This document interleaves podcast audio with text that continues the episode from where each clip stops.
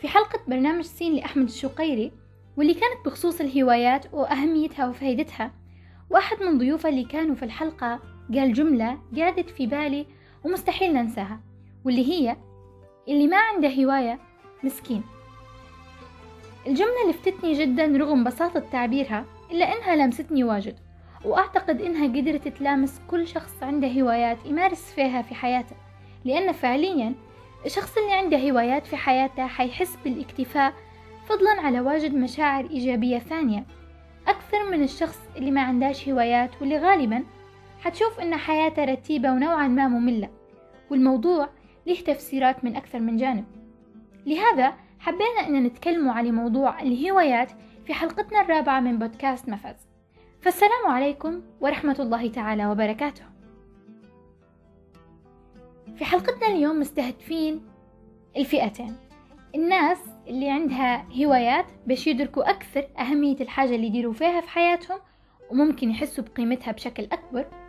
والفئة الثانية اللي ما عندهاش هوايات تمارس فيها لعدد من الأسباب أو المعوقات وممكن الحلقة تكون ملهمة لهم وبداية لاكتشاف هواياتهم واللي حتضيف قيمة ومعنى لحياتهم بشكل أفضل بإذن الله. في البداية خلونا شوية هيك نتعرفوا على مفهوم الهواية أو شنو يعني مصطلح الهواية. ببساطة الهواية هي نشاط معين سواء كان فكري إبداعي ذهني حركي نديروه. بعيد عن روتين الحياة اليومي وبعيد عن العمل والقراية لغرض الاستمتاع والاسترخاء وتغيير الجو وتجربة حاجة جديدة وتجربة حاجة مختلفة.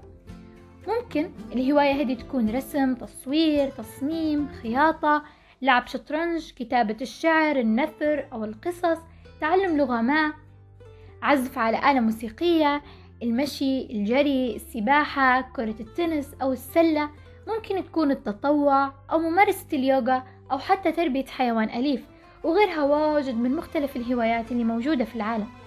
يعني هي أي نشاط محبب للقلب ويهواه الإنسان ويستمتع ويندمج فيه ويحس أن عنده تواصل أكثر مع ذاته بعيدا عن أي ضغوط عمل أو دراسة. بالإضافة إلى أن الكسب المادي مش الهدف منا بالدرجة الأولى. باهي السؤال هنا. كيف ممكن تضيف الهواية أثر إيجابي على حياتي؟ وكيف تغير في نفسياتنا؟ الهواية تضيف معنى وقيمة لحياتنا ووقتنا وتأثر واجد في نفسياتنا بشكل إيجابي. لأن الإنسان بطبيعته لازم يكون عنده حاجات يحب يديرها ويهواها في نفس الوقت. عنده طاقة كبيرة لو ما وجهاش في الطريق الصح واستغلها بشكل صحيح حيلقى نفسه يحط في طاقته ووقته في حاجات مش لصالحه أبدا. خصوصا وقت يحس بالسلبية ويكون ما عندهش هواية يلجأ لها بطبيعة الحال حيلجأ لشيء مش حيفيده وبالعكس ممكن الشيء هذا يكون مضر ليه واجد. الهواية تساعدك إنك تستكشف حاجات جديدة في نفسك وتعرف نقاط قوة جديدة عندك. مرات تكتشف إنك تعرف ترسم أو تعرف تكتب أو عندك موهبة ما بس أنت مش حاسس بها. واكتشاف الذات واكتشاف نقاط القوة في شخصيتك من الحاجات اللي تعزز الثقة بالنفس. بالإضافة لأن الهواية تنسيك الضغوط والتوتر من العمل والدراسة وتقدر تنشط عقلك ونفسيتك وتشحن طاقتك وتخليك ترجع للحياة العملية بنشاط أكبر.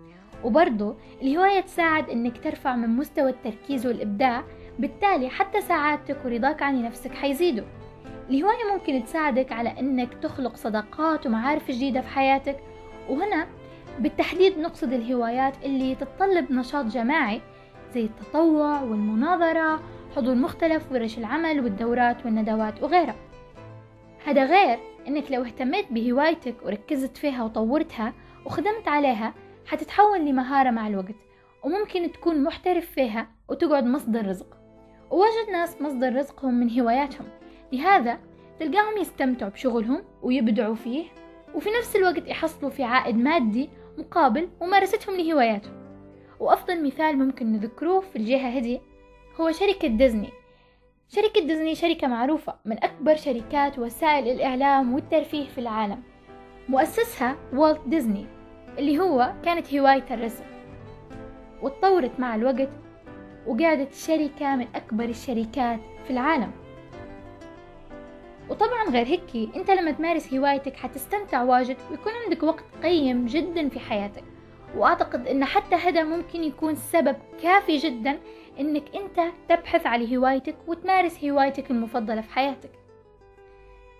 باهي هنا نجو نطرح سؤال. بعد عرفنا فائدة الهوايات وتأثير الهوايات على حياتنا. أنا كيف ممكن نمتلك هواية وكيف نعرف الهواية اللي أنا شغوف بها ونستمتع لما نمارسها وفي نفس الوقت نستفيد ونحصل الفايدة منها. أفضل حاجتين ممكن تديرها باش تعرف شن هي هوايتك المفضلة. هي إنك ترجع تتفكر أيام الطفولة. وشنو الحاجات اللي كنت تحب تديرها وأنت صغير؟ بس المسؤوليات والوقت والمشاغل بعدوك عليها. والحاجة الثانية إنك تبحث على الهوايات وتجرب المتاح منها. وأكيد حتلقوا الهواية المناسبة والممتعة واللي تستحق إن نحطوا عليها وقتنا.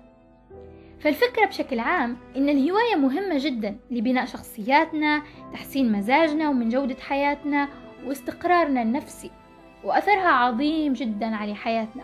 وممكن أصلا تأثيرها يكون قوي ونوصلوا عن طريقها لحاجات إحنا مش متوقعينهم فخلونا ندوروا على هوايات تناسبنا وتحسن من جودة حياتنا ويكون لها إضافة فعلية على يومنا. مش شرط ممارسة الهوايات يكون بشكل يومي وبشكل دائم خصوصا للناس اللي مشاغلها ومسؤولياتها واجد ولكن على الأقل بشكل أسبوعي باش تجدد نشاطنا وحيويتنا وتساعدنا على الاستمرار في الحياة وفي الإبداع وفي العمل وفي القراية. وفي نهاية الحلقة حنكون جدا سعيدين لو أنكم شاركتونا بهواياتكم اللي تحبوا تمارسوها أو الهوايات اللي خاطركم تتعلموها. شكرا جزيلا على حسن الاستماع والسلام عليكم ورحمة الله تعالى وبركاته.